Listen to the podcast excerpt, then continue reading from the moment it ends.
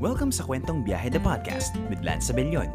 Mga kwento ng punong-punong inspirasyon, pag-asa at paglaya sa biyahe ng buhay.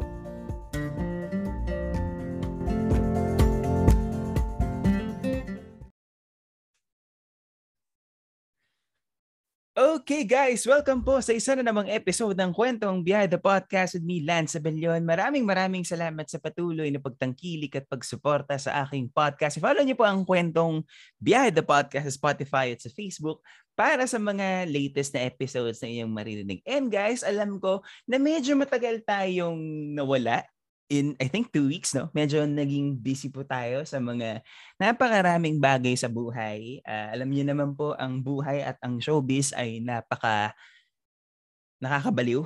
Nakak maraming ginagawa no? Marami pong ganap sa buhay showbiz. Uh, so yung marami kasing mga maraming projects ang trinabaho ng inyong lingkod. Marami rin tayong mga proyektong ginagawa. Actually dahil nga ngayong February is actually National Arts Month. So happy na happy Arts Month po sa ating lahat And also guys, alam naman natin na Valentine's Day is just around the corner. Uh, I'm sure naman as we speak ay karamihan sa inyo ay nagpaplano na dahil ilang araw na lang ay araw na ng mga puso. So kumusta na ang puso ninyo ngayong pandemic? Wasak ba? Buo ba? Masaya ba? Or whatever. And in line with Valentine's Day, syempre, meron tayong special episode ngayong araw na to uh, as we as we record this ngayon po ay Valentine's Day. So happy Valentine's Day sa ating lahat. Single ka man, taken o naman ang estado ng puso mo, hangad namin na sana ay hangad ko na sana ay masaya kayo. Kung single ka man, well, ganyan talaga ang buhay. Spend time with your family. Kung in a relationship ka naman, well, spend the most of your time with your someone, your special someone. Or kung hindi man, ganun talaga ang buhay. Pero syempre, lahat naman tayo ay deserve natin na masaya ang ating mga puso. And guys, yun na nga, Valentine's Day episode ngayon. At nasa pandemic pa rin tayo. Pero if I'm not mistaken, medyo lumuluwag na naman ang mga measures. No? Lumuluwag na naman ang restrictions. Uh, level 2 na tayo. Pero gayong pa man ay wag pa rin tayong kampante guys Uh, sa mga hindi pa bakunado, please magpabakuna na tayo. Sa mga bakunado na, magpa-booster na tayo para tayo naman ay safe na safe dahil syempre, andyan pa rin si COVID-19. Okay, let's get it on with the episode. Ang guest ko for today ay ang founder ng Filipino Catholic Singles and she, she is also a very good friend of mine. So, hindi ko na patatagalin. Please welcome Sister Grace Peñas. Hello po! Hello, Lance. Hello, everyone. Happy Valentine's Day. Everyday Valentine's Day. Yes, everyday Valentine's Day. So, meron po ba kayong gustong batiin, Sis Grace, before we start with the episode today? Siyempre, yung FCS. Hello, Filipino Catholic Singles members. Ayan. And siyempre, family ko. Hello sa family ko, sa mga friends ko, at lahat-lahat na kayong nagba-Valentine's Day ngayon. And every day of your life, dapat talaga ganun, di ba, Lance? yes, opo, tama shoutouts din sa mga taga-FCS guys. You the best. And ayun. Sana ay ma-enjoy nyo tong episode na to. At if I'm mistaken, we will post yeah. this sa FCS pages. Yes. definitely. Definitely, popost natin yan. Okay, let's get it on with the episode for today. Okay, so Sis Grace, no, uh, since Valentine's Day, no, medyo ang love is in the air. Uh, Marami ng mga, ma- naglipa na naman ang mga, syempre, nandiyan na naman ang mga, sa, sa, sa, sa TV, naglipa na, na naman ang mga romantic films na naman. Unti-unti na silang lumalabas again in time for Valentine's Day, no? So, ayun, syempre po. Ayun. Napapa, ayun. So yun, uh, syempre first question po sis Grace, kumusta ka po? How are you doing so far? Ah, okay naman, busy. Pero ayun, parang, syempre goal ko pa rin na ma-meet yung someone. So, I made it a point na even though, ano ako, parang go-getter girl, I make sure na I allot time for my personal life, especially sa time ko sa family ko, and syempre sa puso ko. Important yun eh. Ano kung single ka ngayon, di ba? Yes. Single, pero yes, I am happily in a relationship. Shout out kay my love, hello. Ay, so yun, sana, uh, sana, ayun. Alam, alam mo na kung sino ka. Yon. Hello po. Yun na yan. Hello. Yun. Okay, so Ayun, uh, kumusta daw sabi ni Sis Grace? Okay, so Sis Grace, no syempre, yun na nga, uh, Valentine's Day. So alam naman po natin na syempre, uh, ang pag-usapan natin talaga ay yung mga common con- questions ng mga singles, no? Na waiting for the one. Okay, so waiting for the one ng ating topic for today. Medyo magka- magkakaroon tayo, magkakaroon tayo ng kwentuhan about it on ano ba ang mga dapat gawin and ano ba yung mga ide- syempre pag-usapan natin diyan yung mga ideal dates at itatakal natin ng bahagya yung traditional dating versus online dating. Uh, yun, uh, syempre ilalahad ni Sis Grace ang kanyang opinions about those things and ayun. So, mga ganun. Okay, no? Pero bago po muna dumako tayo sa topic na yan, uh, Sis Grace, no? Uh, if I'm, yes po, nabanggit ko po kanina na you are the founder of Filipino Catholic Singles. So tell us the story po. Paano po siya nag-start? Ano siya eh, it came out of a frustration from this dating scene ngayon. Um, kasi ano din na, so I'm always, since pandemic, I'm always at home. Tapos, I'm I'm really looking for my my yung yung ano ko, the one, no. Um but during that time, so I was na-frustrate talaga ako sa mga available. So, wala kasing context ng, kasi I'm very Catholic. No? I'm very Catholic and um, I value my values. So, naghahanap ako ng the one na mag-share ng values na meron ako. And with what's out there, um, like, I would, I would mention the names na para alam what I'm talking about. So, yes, I would yes, say please. Facebook dating, that's uh, merong Tinder, merong, ano pa isa, yung bubuyo. Bumblebee, Bumble. May Bumble. Bumble, oo, si Bumble. So, I, I was really, um, I, I did explore. So, alam ko yung what's going on, anong meron sa labas na. So, nag-explore talaga ako because yun ang option currently. So, we don't have an option to go out. Um, so, meron din ako na-meet from from those dating sites in person. So, kaya lang, na-frustrate lang ako kasi wala ngang, wala ngang ano yun, yung values uh, na nakabase sa values ng mga mga ano mga member sites merong paid no merong paid but it's foreign yun pa isa pang frustration it's foreign. So eh gusto ko talaga yung ano Filipino culture. Gusto ko if ever um, parang alam ko sa puso ko gusto ko ng ano Filipino na husband. So sabi ko, walang ganong nagbibigay ng, kung, or kung meron man din pala, it's actually not Catholic. Yung nga, ang dami, dami, dami, dami, dami option for born again, for um, non-Christ, uh, non, non-Catholic na dating sites. Pero wala, walang specific for Catholics that are Filipino. That's Filipino talaga value. So, um, nung, that's like a few weeks before KCON, And sabi ko, if I'm gonna look for members, I'm gonna look for members that are parang um, already share the same values para mas madali na mag-launch. So, nung nag-KCON, I joined one of the parang mga singles na stream. And then, nag-alok ako doon ng mga members. And then, uh, happily, ang dami naman nag-join nung mga for, nung I sent um, invitation. So, yun. Eventually, yun. That's, that, that's, that's how Filipino Catholic singles was born. That was November 2020. Ah, di ba? Pandemic wow. na pandemic talaga. Pandemic time. Oo. Ganon. So, think? so, yun po. Uh, wow, galing po, no? Kumbaga, ang galing, no? Kumbaga, the, this pandemic talaga po as, has taught us on how to explore things in the new way, to do things in the new way, new normal, as they say. So, yun na nga. Um, lahat lahat online, everything's online, even the even the masses, even the preachings, even lahat.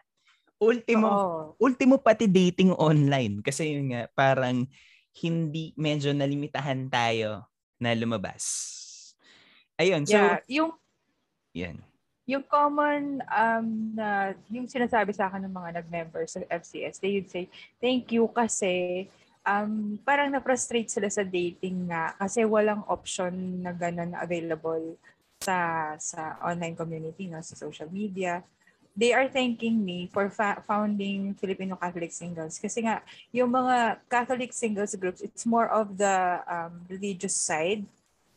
but not the um not not the meeting singles uh na nag ano na wala talagang yung specific goal to actually date a fellow Filipino Catholic.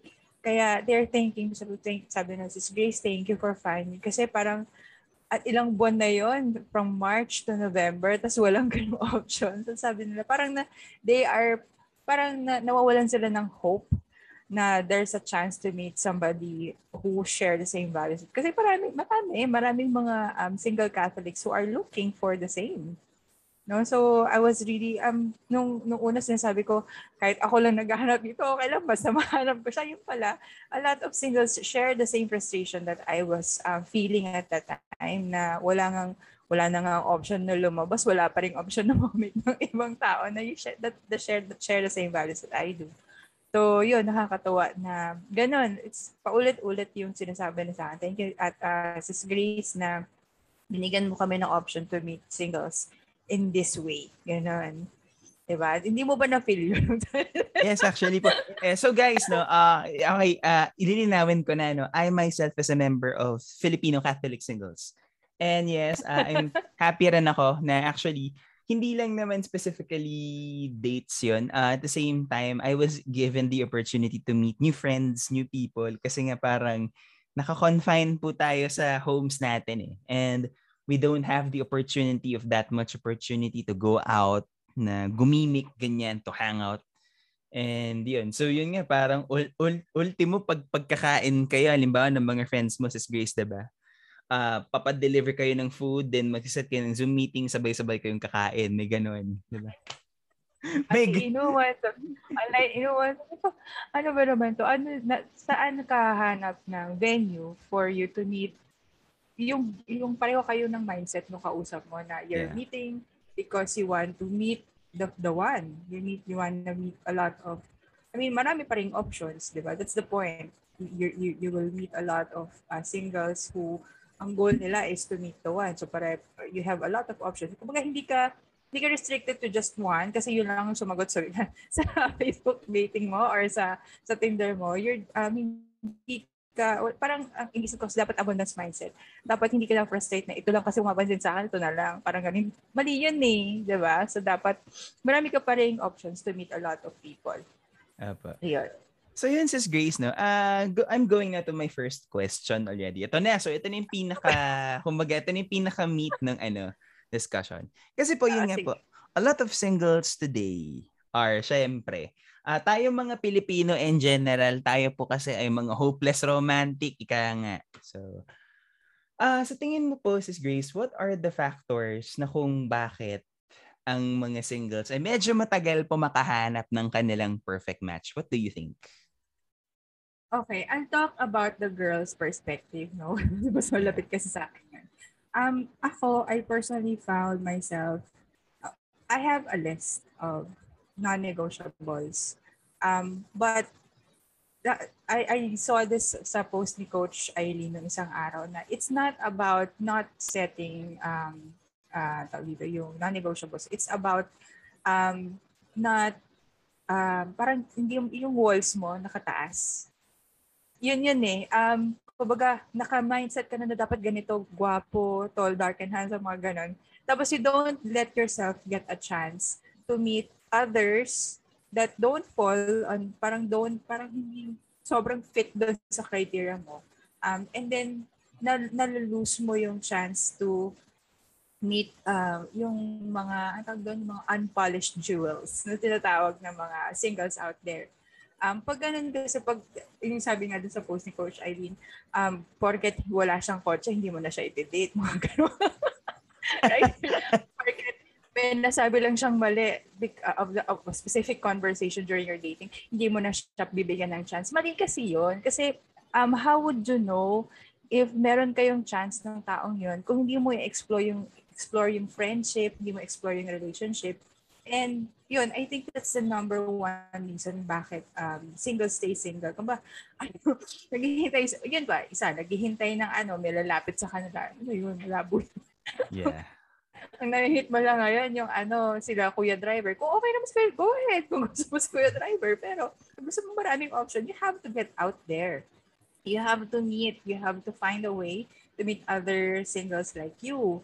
Um, ano pa ba? Um, for the guy side naman, I think very similar din naman sa guys. There's, uh, meron lang silang, or yung iba naman kasi, um, sa mga na, ano, na heartbroken na, ano, ako kasama ako doon. Um, natatakot na, ano, masaktan ulit. Yun. Yeah. So, at yeah. matagal na naka, yung defense wall nila, parang ang hirap tibagin. Yeah. So, um, ako, ako din naman, I went through a lot of um, healing sa mga past relationship ko. Pero I made it a point na parang I won't get yung yung hinahanap ko kung hindi ko hahayaan sarili ko masaktan ulit. Yes. Kasi loving um be, uh, being hurt is part of loving someone. Lalo na pag nag-adjust kay isa't isa. Yes. Kahit na friendship pa lang yan, di ba? Mag-adjust, mag-adjust kay isa't isa. Um, I'm not saying that ano ah, yung emotional na battery. Mali yun ah. Kag physical hurting, emotional hurting, iba na yon. That's that's super red flag. I'm not allowing that. So kahit na emotional lang yan or uh, vocal, ano tawag doon, uh, verbal abuse, wag, hindi yon mali yun. That's a red flag in a relationship. Pero pag ano, yung kung nagkamali lang siya, content, sorry na ba? Yeah. Uh, okay. Yung mga ganun, parang part of you finding the one is in nga, you have to open yourself to the to the to the um, chance na baka masaktan ka pa rin along the process. But then, um, basta you're, yung, ang, ang sa puso mo, klaro sa sarili mo na you have clean intentions, wala kang balak na makipaglaro sa mga kadate mo. Ako kasi right from the start, sinasabi ko talaga na ay, hindi ako nakipaglaro. Kung ikaw nakipaglaro, wag na tayo mag-date. Mga ganun. So, right from yeah. the start, sinasabi ko na this is not a joke for me. So, yun naman, nakakatuwa. Like, this this guy I'm dating right now, sabi niya talaga, yun, siya talaga nagsabi from the start, ayoko ng, ano, parang the foundation of a relationship is honesty. Kung hindi ka honest, huwag na lang tayo mag-date. Yeah. Gahal sa gahal. Alam ko talaga ako. So, na, parang, bato ah, parang gano'n. So, napaano yeah. talaga ako, ay iba siya. Nag-share kami ng same values. So, ganun din naman ako. With guys, I think it's the same. Very similar kung bakit single pa rin sila.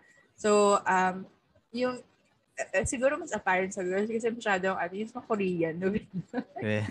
yeah. yung mga ano, standards na Korean novela. So I'm I'm yeah. listening to pag nagkakwentuhan yung mga friends ko, no. Nasabi na, but pag tinatanong yung ano, yung mga friends ko na girls, tinatanong na yung mga single girls na, bakit ba ayaw mo mag-boyfriend? Tapos mas gusto sabihin na mas gusto ko si ano, si Korean na ganyan, si Korean actor, si Cha Cha Cha, ano ba yun? Jungkook, for example. Jungkook, BTS. Shoutout sa mga ARMY. Shoutout. Uh, hello sa mga ARMY. sa mga BTS fans. So, wala namang problema maging fan ka ng mga Korean. Pero you have to be realistic with your expectations. Kasi ako ah, the, the couples that I know, yung mga bagong couples nga that I know, it's never um siguro initially um it's uh na-attract pero it's never based on the itsura it's always based on the character bakit sila nagkakatuluyan. Kaya nga napapaisip talaga ko yung dalawang friends ko na nag, nagpakasal recently it's never about the itsura it's always about the character. Kasi yun nga sabi, sabi nila um magbabasag sa itsura tapos ang pangat-pangat naman ng ugali. So, it's never about the itsura, girls and guys. Okay. And sana si, si, si ano, si uh, Brother JL nandito. JL, magsalita ka dyan. And, Brother JL, um, get well soon. With him, it's also, ano, past hurts sa guys. Especially guys, mas mahirap kasi, di ba, makarecover sa past, uh, past uh, hurts. But um, I I find it um, dito, I find it uh, attractive um, sa mga guy that who are still putting themselves out there na um, kahit na nasaktan, um, at least natuto ka. That's the point. Natuto ka dun sa past relationship mo. Tapos hindi mo na inuulit yung, yung, ano, yung mistake mo before for choosing that girl in your life. So, yun. I think that's the reason bakit past hurts, tapos yung mga um, uh, yung yung walls mo malala, matataas, hindi mo babaan, you don't let yourself to be out there and meet other people. Yan. Ayun po. Sa akin naman po siguro, isa din pong factor kung bakit po ang mga tao ay mga single ay single pa rin dahil una, um, yun na nga, um, takot, especially to sa mga guys, no, uh, makaka-relate po. I'm sure makaka-relate yung mga guys na makikinig dito kasi napapangunahan ng katorpehan on how to be honest with their feelings. Oo. Kasi, Oo. Par, kasi kung, yun nga po eh, kung, kung sure ka naman na gustong gusto mo na tong taong to, you got you, you gotta do something. You gotta kailangan kailangan mo kailangan mo pong sabihin, 'di ba? And honestly, ako rin po, yun nga, bago, bago ako nakapasok sa isang relationship, syempre po, nagkaroon yeah. din ako ng ganong concern na, okay, parang, paano ko ba to sasabihin? How am, paano, paano ko ba sasabihin sa taong to na mahal na mahal ko to nang hindi ako natatakot na ma-reject or hindi ako natatakot na matanggap? Kasi yun po ang oh. yun po kasi ang karamihan ng mga takot ng tao eh na kung sasabihin po nilang nararamdaman nila unang una sa isip nila nako baka baka, baka ma-reject ako baka mag may mga ganun pong ano eh, may mga ah. ganung pong takot talaga na hindi naman well that's nor that's normal naman na matakot kaya lang parang if you let yourself na to be drowned in that fear unless you say what you feel yun uh, wala mangyayari kung hindi mo po sasabihin wala talagang mangyayari so True. Ayun. So yun talaga. So guys, ah, sa mga makikinig to, to, to, guys, kung meron kayong gustong isang babae, isang tao, best friend nyo man yan, whatever, I think sign na to na sabihin nyo na ngayon.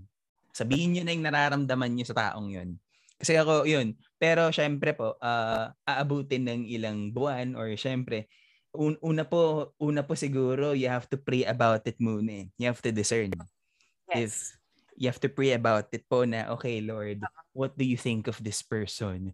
Um, do you think, um, syempre, yun, dun yung praying na pag intercede dun sa tao na na hindi naman hindi naman po agad-agad yung matagal po siyang proseso eh. So, yun nga po din sa mga tao, makikita din po nila na makikita niyo naman if siguro po ang pinaka common ground din po kung bakit ano, siguro yung differences of beliefs no.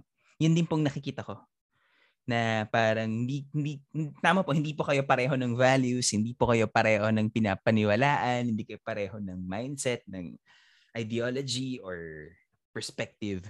So, yun, tama ka dun, Sis Grace, no? Yun din yung nakikita ko na isa sa mga factors. Pero numero uno talaga, natatakot tayong sabihin ng nararamdaman natin dun sa tao.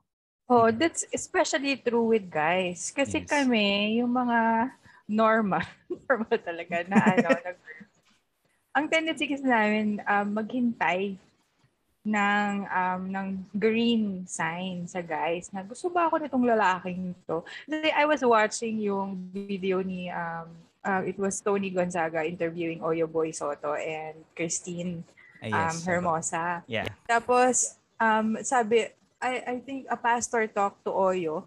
Uh, sabi niya kay Oyo na ano ba yan? Ano bro, palagi kayo magkasama ni Christine. Ano bang balak mo sa kanya? And Oyo was saying na And nung time na yun, wala pa akong, hindi ko pa naisip yung kasal, ganyan. Tapos mag, magkasama nga kami lagi, pero walang label.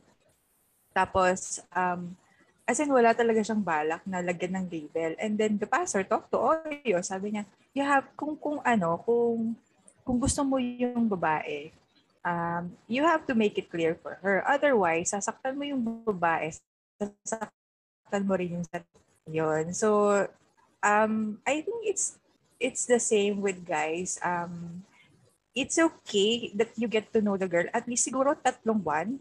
I think that's more than enough for you to get to know the girl. Yes. Pero kung at some point, you feel na it could lead to something better or something uh, more serious, you have to be clear with your intentions. Um, it doesn't have to be na sobrang sure ka na sa kanya kasi you will never know that eh unless you explore na you explore a more serious relationship sa inyong dalawa. Um, doon sa mga natotorpe, um, it's okay kasi normal yun sa guys eh. It's normal to to feel um, uh, afraid of rejection. Pero kami kami mga normal girls, we're waiting for you. Uh, Yan nga eh. Um, I did come to a point na I, I did like a guy. O, aminin ko na, I did like a guy. And I-feel ko yung care niya sa akin. And then, um, and I, I've been asking my friends na dapat pang sabihin ko na sa kanya. Kasi we've been friends for like three years, ha? Three years na to. And I always feel he cares about me. Um, and it's And when I compare yung caring niya sa akin with other guys, I, I mean with other girls, it's special talaga ako sa kanya. And I feel that So, I was asking my ano yung friends ko na elder sa akin, yung mga couples that I know that I respect sa relationship uh, sa in terms of their relationship. I ask, dapat ka na bang sabihin sa kanya na ano, I feel that uh, we can be more than friends. So, um, ang sabi, ang ginawa ko, syempre gina, ginaya ko yung ano, hometown chat-chat. um, what hometown I did was, chat-chat. I, Oo, ay, ayan, bigyan ko na kayo ng clue paano ko siya ginawa. Kasi friends na nga kami for three years na, di ba? Sobrang tagal na namin friends. And yung care niya talaga sa akin. Ganon. Uh, so sabi ko sa kanya, um, uh, I have to tell you something. Um, kasi parang nung, nung time na I decided to tell that, parang ano na eh, parang I was not there was one instance I was not feeling well and sabi ko, kung magka-COVID ako, nung time na masagsag yung COVID or matutuloy na ako, I will, parang I will have the regret of my life na hindi ko nasabi sa kanya. Hindi ko magmumulto ako sa kanya pag hindi ko talaga nasabi. so, so what I said was, um, friend, I, um, I have to tell you something. Uh, huwag ka mag, uh, alam ko, well, siguro alam ko naman kasi na magiging friends kami kahit sabihin ko sa kanya, di ba? So, ganun, ganun type, ganun type na, ng friendship namin. At ang hirap sabihin na to ha, it took a lot of courage, took a lot of thinking, took a lot of courage to tell yes, him. Yes. So, um, sabi ko sa kanya, ayun, friend, I have to tell you something. Um, kasi ganito, I like you. Um, um, and this feeling is not just, kasi hindi siya parang ngayon ko lang naramdaman. It's been going on for quite some time. And I feel na if I don't tell you, I will regret it for the rest of my life na I feel something for you. Pero um, the yung yung pagsabi ko sa inyo, it's not it's not expecting that you will rep, you will um parang you will reply the same. Wala walang actually expectation. It's just to let you know that um I feel uh, I feel I like you very much. Um if you feel the same then good. If not, um I will it's gonna help me uh, move on to the next kung makahanap na ako ng iba, it's gonna help me free myself. Ganon. It took a lot of courage and nung siya din, nagulat siya. In, in all fairness sa kanya, sabi niya, I, I, I feel the same for you. But um, hindi siya doon sa level na um, I was expecting. So yun. So naging honest naman siya sa akin. And at least, um, it freed me. Ang tagal ko na kasing ano, asado sa kanya. asado. Ayun, asado na, asado, asado na sa kanya. Pero hindi kasi niya ginawa yon to na maging paasa siya. Ganun lang talaga yung pag-care niya sa akin. And it's the same, it's the same way I care. Kasi nature naming dalawa maging caring. Caring namin. So, caring siyang tao. Alam ko siya, alam kong ganun siyang tao. At alam niya rin na ganito akong tao. I care a lot of parang kung anong ginagawa ko sa kanya, yun din ang ginagawa niya sa akin. And to all the people around the both of us. So, at least ngayon, I was able to free myself after I said that. So, nag-move on na ako. Um, and we're still friends. That's the good thing about nag-aasaran pa nga kami. I mean, the friendship didn't, ano mo yun, parang, yun ang kinakatakot ng guys. yeah, yung mga natutuwa, yeah. baka, baka malose yung friendship. Ganyan, ganyan. Sabi ko, if you really believe in the friendship that you have, hindi kasi siya mawawasak eh pag nagsabi ka ng totoo. And Sure. um, kasi yung iba din nagsasabi, out of expecting na they feel that the other person feels the same way. Eh, eh, hindi, mali kasi yung ganong feeling. If you tell your feelings, ang love kasi hindi mo pwedeng pilitin. Apo. Okay? Kung Totoo nararamdaman mo good, you will never wonder for the rest of your life kung naramdaman na rin nyo. Kasi Yeah. well, siguro some, um, yung other guys that I felt the same way. Um, yung pinalagpas ko, tapos nagsabi sila sa akin, may mga asawa na sila. Yeah. Sabi ko, ano ba yun? Dapat matuto na talaga ako sa ano, sa ganong learning. Dapat kung if I feel the same way, eh, they felt pala the same way. Dapat pala matagal ko nang sinabi sa kanila, di ba? So, so ngayon, so this time with this this uh, very good friend of mine, sinabi ko na. So, eh, it's just so happen na hindi ganong level yung nararamdaman niya sa akin. So, okay lang. At least ngayon, nag-move on na ako. So, ngayon, I am dating someone else. Masaya pa rin ako. Masaya kami dalawa sa friendship namin, itong guy na to. At the same time, I'm also dating someone else who is giving me the the feelings that I was hoping for. Ganon. Yeah. Diba? So- So, yun ang advice sa Barb. So ako rin. So ako rin po. Ah, kasi yun nga, parang same, same ano din. I had the same experience na ako naman, nagtapat naman ako sa isang girl. Well, we're still, good thing, uh, nangyari din po sa amin, up to now, we're still friends. And nagkakaasaran, tapos parehas kaming nasa art scene, parehas kaming poets, and ganun, ganun. Tapos, ayun nga po, kumbaga, inga siguro, kasi yung nga natatakot tayo na oo nga na nako pag baka pag sinabi ko to paano naman yung friendship namin? Parang magana, diba? may mga gan- and, and and it's okay naman po na maramdaman yung ganun. It's okay naman. Pero yun na nga ang uh, kasi po ang importante talaga as we were nasabi talaga natin we were able to say what we feel dun sa tao. Yun nga po, sinasabi mo po kanina, nagpakatotoo tayo. And that's what really matters. Na walang, walang sugarcoating, walang paligoy-ligoy. Yun na. Ayun po. So, ayun, uh, syempre po, isa pa pong ano, isa pa pong ano ng mga singles, eh, syempre yung sa dating naman. Um, uh, what do you think po, ano po ba, uh, saan ka po mas ano mas comfortable? Syempre po uh, ngayon po kasi um even though we're still in the pandemic but since restrictions are naglulusan na ulit ang restrictions, nakakalabas na po ulit ang mga tao. So in tendency people are having the opportunity again. Nakakaroon ng opportunity ang mga tao to date. Unlike po nung pandemic na parang okay wala talaga confined sa iba't ibang bahay no. So ano po ang palagay mo po? Um, what is your take on people na mas pabor sa online dating kumpara po sa traditional? Okay lang kasi siguro it should be a combination of both. Um, kasi ngayon you have to be really careful. Okay. So online dating, you still have to communicate kasi you have yun talaga isa requirements for you to have a good relationship is good communication. So at least you get to talk once a day, get to ask ano kung sa araw mo, ano ba nangyari sa'yo. But don't don't stay that way. You have to give yourself a chance to um, physically meet in face to face. Iba kasi ang dynamics ng on ng chatting, ng calls versus in person. Um, in person, um, iba eh. Uh, in person, makikita mo yung mga quirks niya, yung mga things that you will have to deal with kapag mag physically magkasama na kayo. And even Bro- Brother Bo Sanchez always says that na um, you have to really, uh, kung, kung boyfriend, girlfriend, okay lang kung most of the time online. No? So, naka, malayo din sa tukso yun, di ba? Yeah yeah. Yeah. So, um, it's a way to uh, prevent you baka ano, baka mabuntis or what.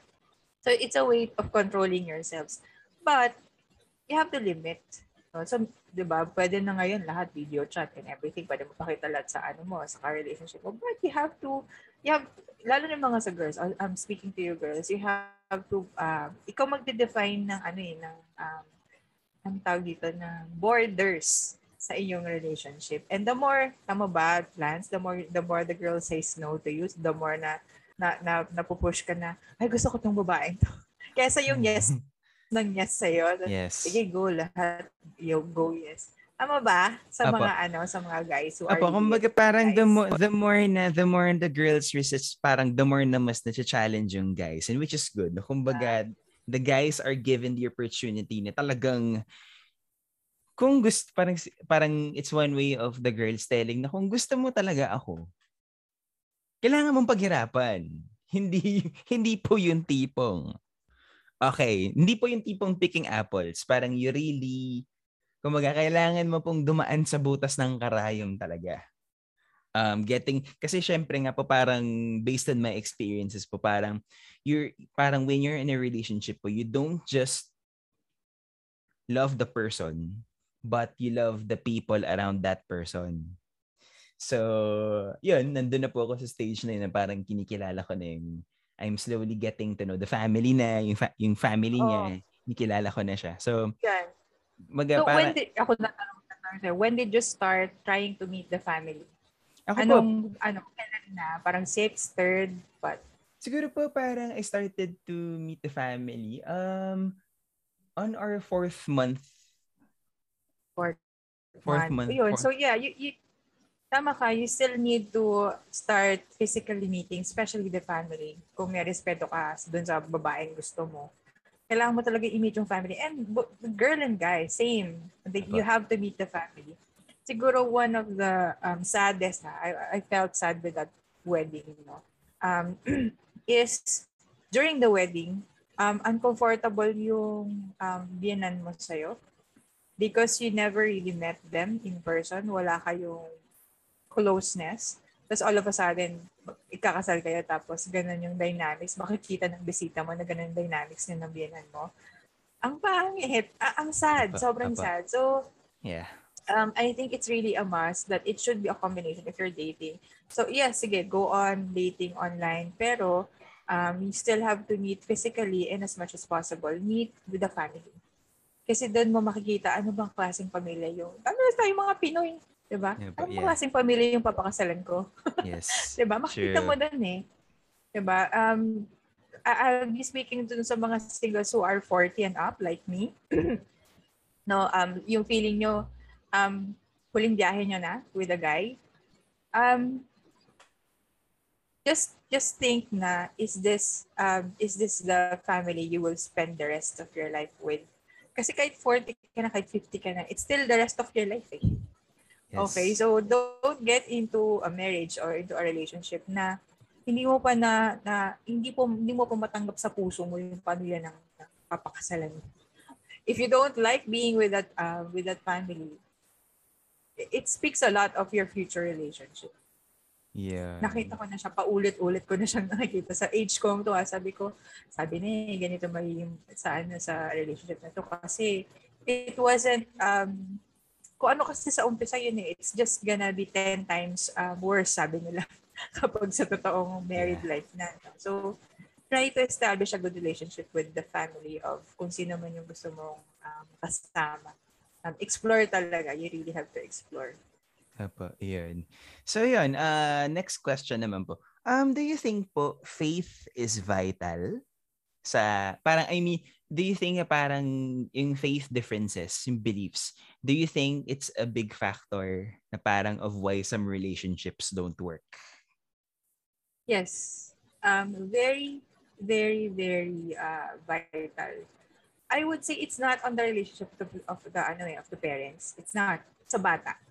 Sobrang um, critical sa formation ng bata yung um, uh, religion. I would say religion. Yung faith kasi, you can, you can share the same faith but not same uh, share the same religion. Kasi yung bata will grow up, imagine mo papiliin mo yung one-year-old, three years old, uh, four years old, kung saan siyang um, religion. How's that? yeah. Diba? Yeah. I-present mo pareho, papiliin mo siya, four years old siya.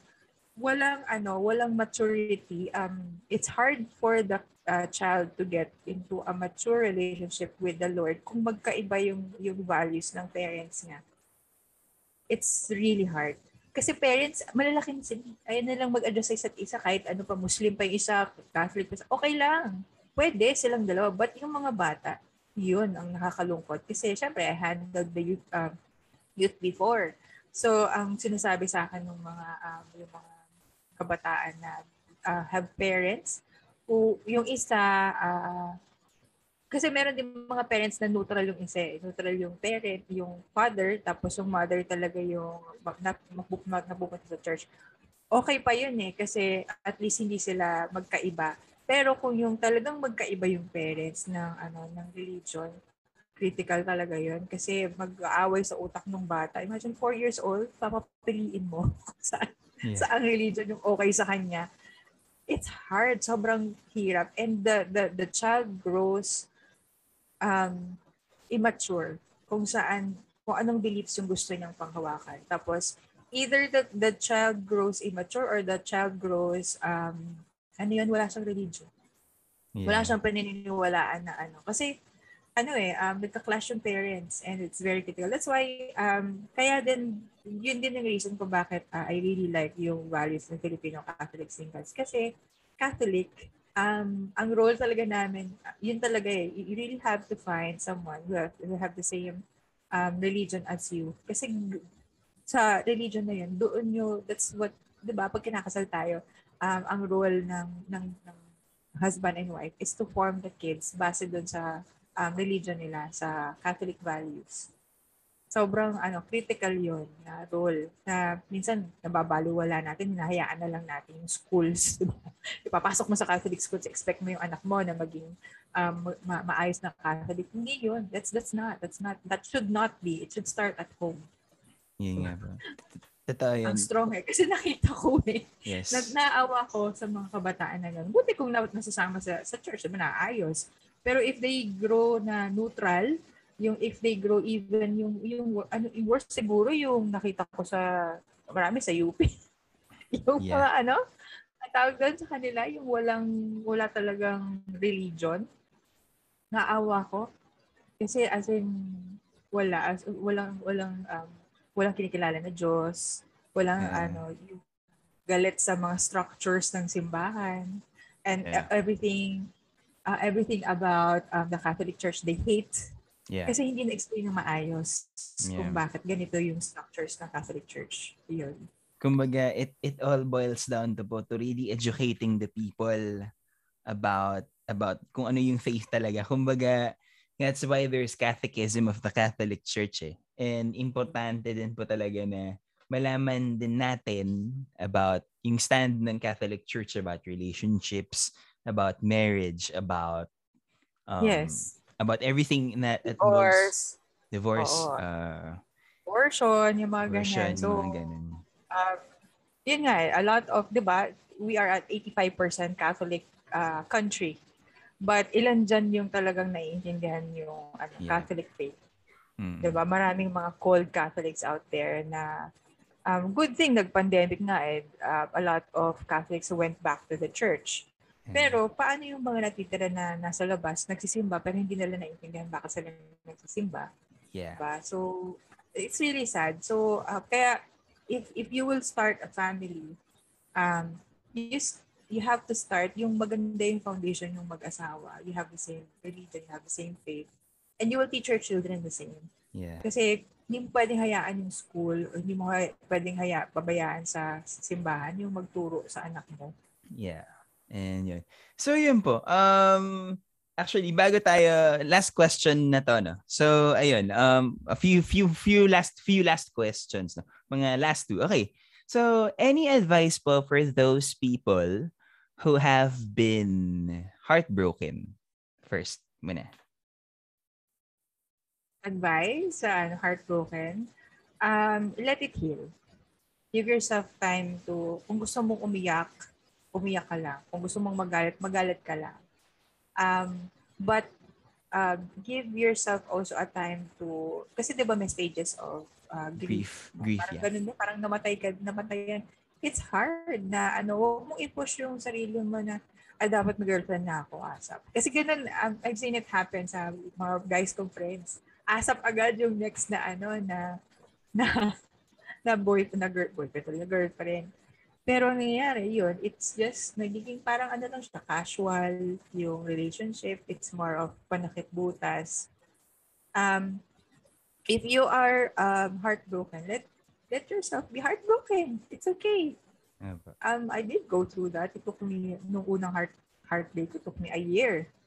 So, Wow. I think, guys, uh, takes longer, di ba? Tama? Apo, yes. Takes Guys, take longer. longer. to heal. So, Yes. you have to respect that sa sarili mo. Um, but, um, you have to, paano ba? The healing should also be part of your journey.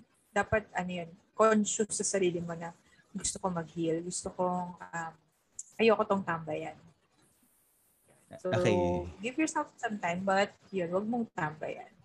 Okay. So, And meet, meet. meet other singles. meet people. Yan. So, yun. Ah. another advice for next question. Advice for those people who are waiting for the one. Advice, um, wag kang maupo lang dyan. Exactly. Galaw-galaw. Galaw-galaw din tayo, guys. Galaw-galaw din. Di ba? Huwag kang maghintay lang dyan sa ano, sa bahay mo. Yeah. Um, kasi ta- tayong mga ano, lalo na ngayon nung ano, merong restrictions and we fear na baka magkasakit tayo on sa date. Pero ay wag ganoon, wag wag magstay na ah, wala kang ginagawa for um, doing something for your love life is not is not desperation. Okay. It's Yeah. not desperation na kapore ka walang lumalapit sa akin, magde-date na ako. It's not desperation. It's actually you um, exploring friendships, exploring um, possible relationships. It's you getting to know a lot of people. It's you getting... Kasi para sa akin, ah, the more you get to know people, the more na mas nakikilala mo yung sarili mo, anong gusto mo sa isang tao, anong ayaw mo sa isang tao. And you will never get to know that kung nandiyan ka lang sa bahay mo at kausap mo computer mo. Okay. I mean, computer, hindi yung ganito, Zoom. okay, this is actually a form of forming relationships now. Pero um, you have to get out, you have to find um, find the people to talk to. Ganyan. Yung mga friends mo, i-meet mo ulit. Yung mga high school friends mo, yung mga college friends mo, i-meet mo ulit. So don't stay kung na wala kang ginagawa. Do something about it. And it's okay to do something about it. It's not it's not Ayan. desperation. Yung dagdagan ko na rin po siguro na uh, waiting for the right people, you really have to pray. Yeah, you, you, have, you, you really have to pray for it. Kasi parang iba po kasi ang isang relasyon in, na in the making kapag niluto po talaga sa prayers, iba siya eh.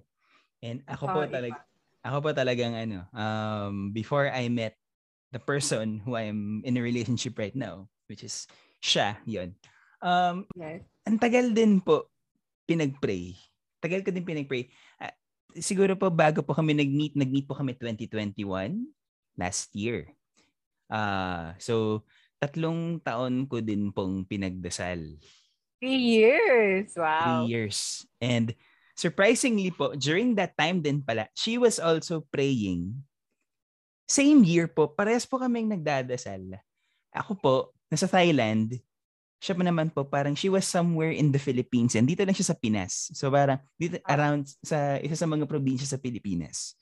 So nakakatawa po na pare same year but we were but we were on different locations. Parehas po kaming nagdadasal for the for that for that perfect time. And yun, so yun, talaga, yun ang advice ko po talaga din sa mga tao na you really have to pray to the Lord on, kasi parang syempre, hindi hindi din naman po dapat natin iasa sa, sa sarili nating efforts yung well, of course yung efforts po natin magva-value pero iba pa rin po kapag guided ni Lord iba pa rin po Yeah. pag gui- pag guided pag guided ng faith natin pag guided ng principles natin yung faith walk natin kay Lord iba pa rin po talaga yung ano natin I totally agree. Um, siguro kaya hindi ko siya nabanggit kasi ay parang ano na siya, normal na sa akin to start with a prayer on, on a daily basis. Tapos, um, especially tas, sa gabi, ganun din. Um, and pag nagsisimba ako, sabi ko, Lord, siguro yung gusto mo para sa akin, ikusimba din ngayon. So, meron ako mga ganong imagination. So, parang it should form part of, para, para na siyang paghinga mo to be part. Kasi eventually, pag na-meet mo siya, sabi nila, it's gonna be so it it will feel so easy. It Yeah. will feel so normal. It will feel na parang ang tagal mo na siyang kilala. Tapos parang best friend mo na yung kausap mo. Yeah. Ganon yung feeling. Na hindi mo kailangang ipilit yung nararamdaman sa kanya. Kasi um, mararamdaman kayo if the timing is right. Oh Lord. Sana Ayan. yun, um, hindi, siguro for, for a long time, hindi ko siya naramdaman. But currently, I feel that way with this guy I'm dating. Sabi ko, when at night, pag nagdasal ako, sabi ko, Lord, kung ayaw mo to, tanggalin mo to. Ako prayer. Yes. Kung ayaw mo to, pakita mo sa akin. Kasi, syempre, I dated other guys in before. Tapos what, my, my prayer is always like that. Sabi ko, Lord, kung meron kang gustong makita dito sa guy na to, para sa, kung gusto meron, kung meron kang gustong ipakita sa akin about this guy, pakita mo na ngayon. Huwag mo nang patagalin, Lord. Kasi, di ba, the more you invest more time eh. Um, yun. So far naman, sobrang successful si Lord sa mga Yes. katotohanan Yes. sa ano, sa dapat kong makita. Kaya so far hanggang ngayon single pa rin ako. Well, Pero yun nga, don't be frustrated that it takes you this so long to find um the one. Um ako, aminado ako, there were times na ano na eh, na, naiinip na ako. Sabi ko, Lord, ano Yeah. ba? Ano ba talaga? yeah. there will be times. There will be times you feel lonely. There will be times na gusto mo lang umiyak. Kasi single ka pa rin hanggang ngayon. Normal. Normal yung feeling. Pero um, trust in the Lord. Kasi nung time there was a one LSS um, seminar, sabi ko, tinapat ko talaga sa Lord, Lord, ano ba talaga gusto mo sa akin? Gusto mo magpakasal? Ganyan, ganyan. And then, sa LSS na yon sinabi talaga sa akin, you will. Magpapakasal ka. Um, and sabi pa niya, gwapo yung mapapakasal. Mapapakasalan mo. Pero kaming ganong deal ni Lord. Sabi ko, sige Lord, naniniwala ako sa gusto mong gawin sa buhay ko. I'm willing to wait kung sino man siya. Pero pakita mo sa akin kung siya na talaga.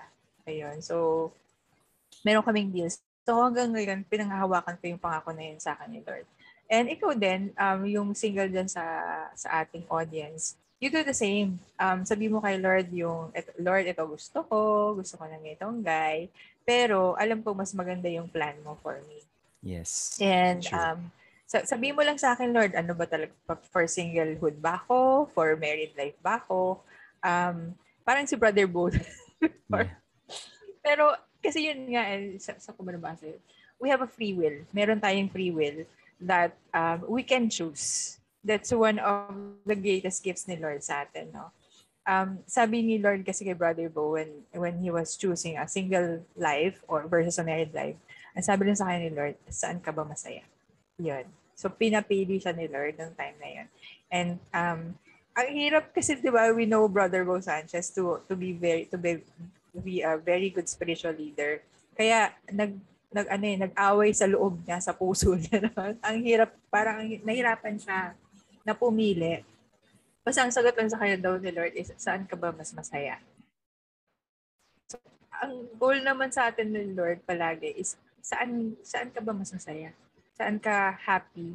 So you choose your happiness. Yun ang sinasabi sa atin Lord. And kung ano man yung pipiliin mong masaya ka, um, I always have a better plan para sa iyo na mas masaya ka pa. So yung, 'di ba, minsan tinatanong natin yung mga ano, yung sa mga heartbroken na bakit bakit siya nawala sa akin, Lord? Binigay-bigay mo sa akin, tapos mawawala lang din. Ganyan. Okay naman kami, ganyan. Eh, bakit nakahanap siya ng iba? May mga ganong questions sa utak natin. yeah. Pero, the Lord will always say na, sabi niya sa akin na na-heartbroken ako na, because you have to learn meron akong gustong ipakita sa iyo sa relationship na yon na madadala mo pag na-meet mo na yung gusto ko para sa iyo. I have yeah. a better plan for you. I always have a better plan for you. So kung ano man yung nangyayari sa buhay mo ngayon, you always trust me. Trust me. Yun ang palagi yeah. trust me. Ganon. Kaya tumigil na ako sa kaka-question kay Lord na, Lord, bakit ba ako single hanggang ngayon? Tapos, ano na lang, it's just trusting na meron kami agreement ni Lord. Magkapasal yeah. ako. And I just have to wait for his plan. For for the while, I, I think, yeah, I was talking to Brother Earl, hello Earl, yeah. the other day, and um, I was telling him na, during your season of waiting, um, tanungin mo ka sarili mo, what is it that you have to do for the meantime that you're waiting? So, ang sagot naman palagi ni Lord dyan is, gawin mo yung magpapasaya sa'yo. What's gonna make you happy? What's your passions? Kasi eventually, kung ano, yung ginagawa mong passions, yan talaga yung magpapa, magpapa-reach sa'yo sa taong mahal, dapat mong mahalin. Tama ba ako, Lance? yes. Totoo pa yun. Totoo Sis Grace. Agree. Totally 100%. So, yun. So, yeah, that's why sabi ko kay Brother Earl, kaya my season of waiting, my season of frustration, ito yung produkto, FCS. Yes. So, um, akala ko na ako lang mag-isa ngayon. May FCS na. You, you guys you guys met. I think we already have two couples. Yes. with FCS na, ano, sa FCS. Diba? Isa ka doon. yes. Yes. And yun talaga, parang it's really... Na parang, akalain mo yun. Diba? Pwede pa lang maging ganun yung aking frustration, yung aking waiting season. So, magpo-produce siya ng mga taong mas yeah. masay, uh, will be happier because because you waited, you waited happy. You waited yes. uh, um, you waited not, um, parang hindi ka lang naktungang, yeah. umiiyak, frustrate sa pagiging single mo. You waited uh, in the Lord. Just wait for the Lord and um, gawin mo lang yung plan niya sa buhay mo. And His plan is always to make you happy. What's gonna make you happy? So do what's what's gonna make you happy. Ayun. So, yun talaga. Uh, ako, ako, I'm very proud na part ako ng FCS. Kasi parang, ito yung, kasi nga, parang isa din sa mga things na natutunan ko when the pandemic started na talagang you have to really parang you have to really explore na mga bagong bagay sa paligid mo na parang hindi ka dapat makampante. na for you to ah parang okay na ako dito. Okay, I'm settled for this. Parang hindi ko na kailangan ng hindi ko na kailangan ng bagong skill. Hindi ko na kailangan ng mga bagong tao. Pero I'm sorry but to prove you mali 'yon. Mali yung ganung klaseng mindset. Kaya nga po, uh, hindi, hindi, hindi tayo nagpapasalamat dahil nag-pandemic, no. Hindi tayo nagpapasalamat. No, no, no, no, no, no. Pero nagpapasalamat tayo kasi this, the Lord has used this pandemic to be able to realize na okay, may mga bagay pala ako na kaya ko pang gawin. Parang nailabas po sa well of course yung relationship natin with the Lord mas napabuti and mas mas mas la, mas madalas na mas mas may time tayo na kausapin siya. Second, nagkaroon po tayo ng time to bond with our families. And then next siguro isa Oo, 'di ba? Yes. Mga kung, da, kung dati po, ano, kung dati po, halos hindi po kayo magkakitaan sa bahay ngayon. Kulang na lang po sa bahay, magpalitan kayo ng muka. Kasi kayo po magkakasama, ganun. May, kung po magpalit, kung lang magpalitan kayo Tama. ng mukha, diba? palitan kayo ng mukha, diba? Pero, yun, um, siguro, eh, yung isa din, um, this pandemic has allowed us to really explore new skills. Ako po, Sis Grace, I'm very proud to say, alam ko, nabanggit ko na to. But there were two things that I was able to harness this pandemic. First, mas na-harness ang skills ko sa vid- making videos. Ah, di ba? Pag- pag-edit ng videos. Kasi dati, hindi ko siya nagagawa ever. And secondly, I was able to harness my skills in cooking. O, oh, di ba?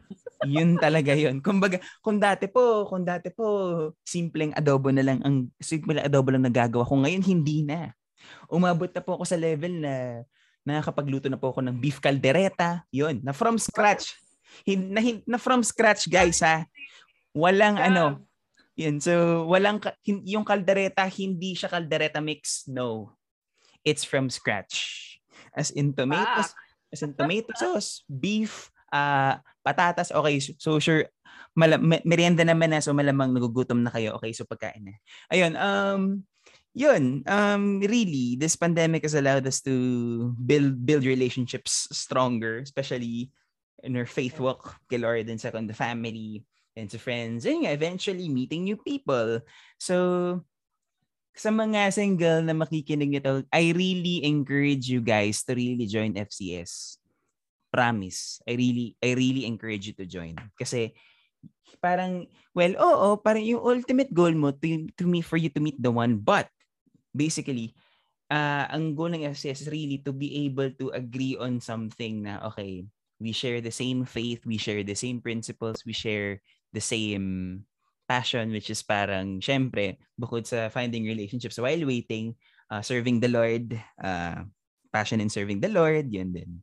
So, yun, sa mga singles dyan na hindi pa alam kung ano ang gagawin sa mga buhay ninyo, uh, yun, I really, for Catholic for Catholic singles na hindi pa part na wala pang group or anything, I and I encourage you guys to join FCS. Filipino Catholic Singles. Kasi yun nga, parang you would meet new people, you would meet new friends, and ako, sasabihin ko, yung, yung tao na tinetreasure ko ngayon, na-meet ko sa FCS. Na-meet ko, doon ko siya na-meet. And I'm very thankful to the Lord for the Filipino Catholic Singles But... for being the bridge. Ito po, wala pong pambobola. Um, I'm thankful to FCS for being the bridge for me to meet the person na whom I yung parang pinag parang iniintindi ko na parang okay um to, for me to meet the person na yan tanggap na tat, tat, tinatanggap ako ng paulit-ulit pinipili ako ng paulit-ulit and likewise I am parang everyday na natututunan ko na, na natututunan po namin sa isa't isa na to really accept each other accept each other's flaws accept each other's shortcomings na parang hindi naman po tayo lahat perpekto, lahat po tayo ay may kanya-kanyang kasiraan. Pero yung kasiraan na po na yun, that doesn't hinder for us to love that person. Yun, sa mga relationships din, sabihin ko na in a, for those in the relationship, yun, parang paulit-ulit lang natin piliin yung tao na the fact na binigay siya sa'yo ni Lord, it means na okay siya. It's something that is worth fighting for. It's something that it's worth parang ako an, yung antagal mong sumugal, parang ang, ang tagal na panahon na pinagpray mo siya, na pinaubaya mo na na you took the risk for ito. Parang, Lord, sige, bahala ka na. Uh, take over. And then, kapag dumating na yung tao, yun nga. Um, yun. So, ad- advice ko rin sa mga in waiting. Yun po siguro, um, wait, wait productively. Not patiently, but wait productively. Na, w- meanwhile, while you're waiting, do things that makes you happy. Sabi nga po ni Sis Grace kanina. And, once na ma-meet mo na yung tao, kumbaga masasabi mo po sa sarili mo, yung that person is really worth the wait. It's really worth the wait. Amen. And, and I myself, sasabihin ko, the person that I'm with now, it was worth the wait. Aww, it was worth the wait. it was worth the wait. And ayun, kung sino ka man, alam mo na kung sino ka, ayun, I love you. Ayun. Okay, so maraming maraming salamat Sis Grace na for gracing our Valentine's Day episode. I'm sure naman marami po akong natutunan sa iyo and I'm sure naman yung listeners natin ay marami ding listeners ng podcast din maraming natutunan. So yan po, uh, you may plug po Filipino okay. Catholic Singles. Go ahead. Plug niyo na po. Okay, so guys, just uh, search in your uh, dito sa Facebook. We have uh, Facebook page. You can view the videos that we've done before, Filipino Catholic Singles. And we also have a private group, Filipino Catholic Singles. And we also have a private chat, Filipino Catholic Singles. So I invite all of you to just search and sa, Filipino, uh, sa group page, just add, uh, ask yourself to be invited in. Uh, we definitely welcome. So um, it's restricted to only Filipinos. Talagang mga Pinoy lang po ang pwede doon. And Catholics. It's really restricted for Catholics. Very exclusive, naman restrict, exclusive for Catholics lang siya. And um, hopefully we will have more activities this coming year. Um, ayan. So looking forward to meeting all of you in the group page and the uh, Facebook page. Thank you. Okay, so before we end, no, syempre, what, ano nga ba syempre, alam naman natin na sa, sa, sa kwentong Biada Podcast, guys, isa ang, syempre, isa ang trademark ng Kwento Meta Podcast is syempre my performances. Yes. So, yes.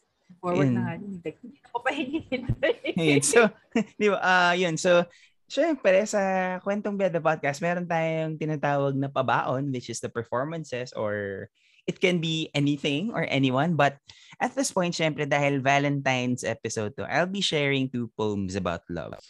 One, first poem that I'm going to share is parang para to sa mga tao na natagpuan na niya yung taong pinagdadasal na niya. This is for the people na katulad ko na natagpuan na yung taong parang pumaga para sa mga taong natagpuan na yung mahal nila na na ni yung mga taong mahal natin. Ito yung sila yung reason natin. Well, of course, hindi lang hindi sila yung main reason pero sila yung isa sa mga rason natin for uh, na we wake up every day na motivated tayo na kahit pagod na pagod tayo, we still strive to move forward. And ayun, so I wrote this poem na parang kapag dumating na yung taong yun, sana gawin mo to. Ang pamagatan to lang ito ay kapag dumating na siya.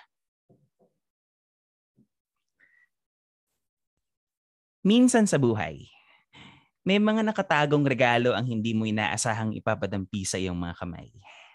Mga hinahangad na matagal mo nang hinihiling na maging iyo. Gaano man kaaba ang paghihintay, ilang taon man o panahon ang magdaan, ipararanas sa iyo ng buhay kung papaano nga ba ang magmahal at ang mahalin pabalik. Na kung papaano nga ba ang maging pahinga. Nakalaunan, siya ang magiging dahilan ng patuloy mong pag-usad. At kapag dumating na siya, papasukin mo siya sa iyong munting tahanan na matagal nang nakabukas sa kung sino man ang ibig pumasok at tignan ang bawat sulok ng iyong puso. Ituring mo siyang magiliw mong panauhin na hindi handang lumisan, kundi isang dayo na paulit-ulit kakabisaduhin ang iyong kabuuan. Mamahalin ang mga bagay o tao na bumubuo sa iyo. At maalalang siya ang sa una ay dayo, ngunit habang tumatagal ay hindi na Isang tao na nakapilas na ng iyong puso. Isang tao na kaparehas mo nang bumabangon sa umaga na salubungin ng araw na may ngiti sa inyong mga mukha. Na kahit dapit hapon man ay dumating, handa siyang manatili. Handang samahan ka na panoorin ang ganda ng paglubog ng araw at mananatili siya sa iyo. Sa tabi mo,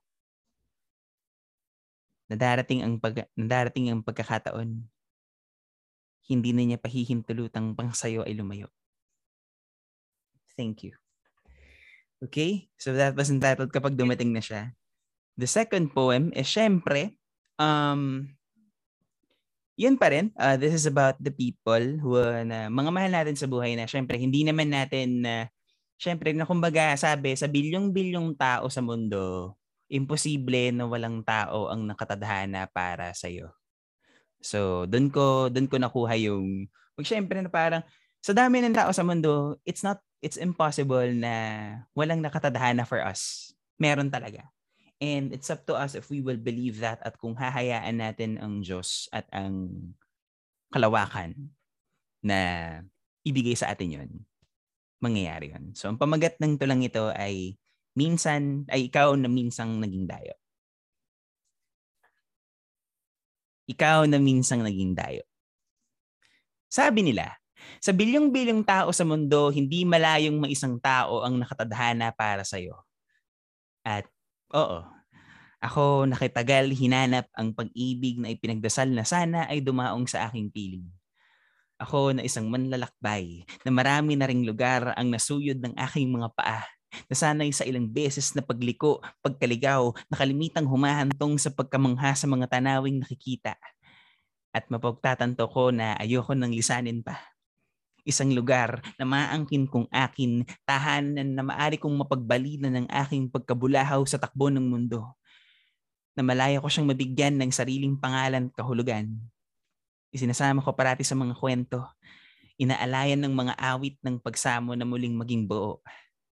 At buong akala ko, nakatadhana na lamang ako na mag-iisa.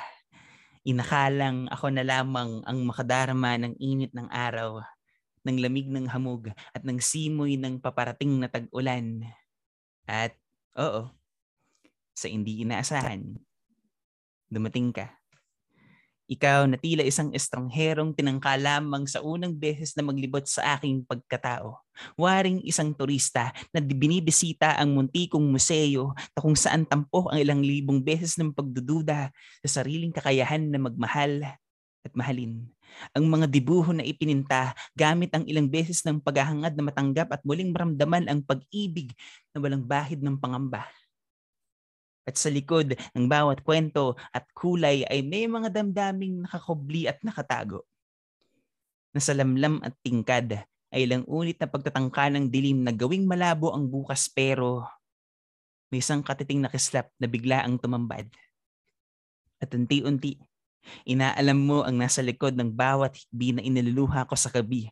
Mga nakaraan na kadalasan gusto ko na lang malimutan at maisang tabi. At malalaman mo na katulad mo rin ako. Minsang hinangad ang pagmamahal na tila pinagkait ng mga tao sa paligid mo at oo.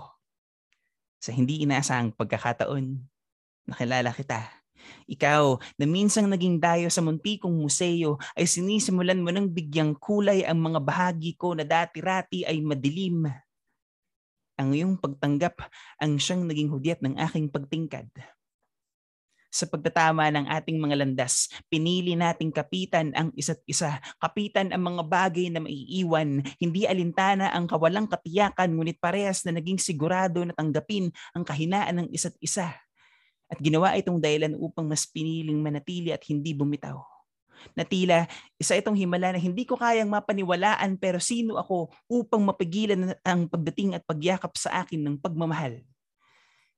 At sa pagkakataong yon, hindi ka na lang isang dayo, kundi isang magiliw na bisita na sa paulit-ulit mong pagdalaw, agaran kitang papapasukin sa aking pintuan. Aalayan ng mga himig ng pag-ibig na hindi magwawakas. Isang dayo na sa aking palagay hindi na lang isang pangkaraniwan,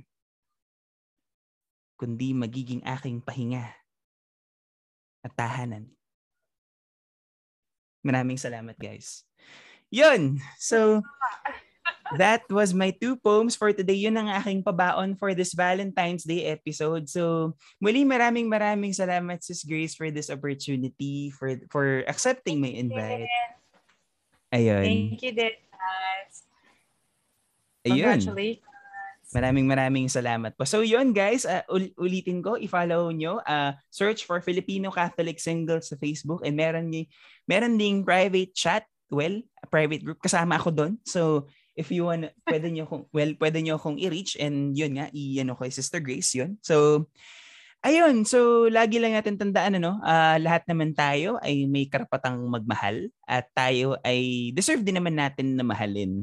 Pero syempre, bago natin mahalin ang ibang tao, sarili muna natin ang ating unahin, 'di ba? It parang yes. ba, kasi kasi parang bago po tayo mag bago po natin mahalin ang ibang tao, kailangan po natin mahalin ang sarili natin and to recognize that this love ay syempre regalo siya sa atin ng Diyos at dapat atin siyang alagaan at pangalagaan. Huwag natin basta-bastang hahayaan na masayang lang. Okay, so guys, maraming maraming salamat sa isa na namang episode ng Kwentong Beda Podcast. Maraming maraming salamat sa pagtutok sa ating Valentine's Day episode. Sana po ay meron tayong natutunan. Meron kayong natutunan guys sa episode na to. So i-follow nyo muli ang Kwentong Biada Podcast sa Spotify at sa Facebook para ma-notify kayo sa mga susunod na episodes. At wakas na naman ang isa na namang episode na punong-punong inspirasyon, pag-asa at paglaya sa biyahe ng buhay. Ito po ang Kwentong Biada Podcast. Ako pa si Lance Bellion. Paalam! Paalam!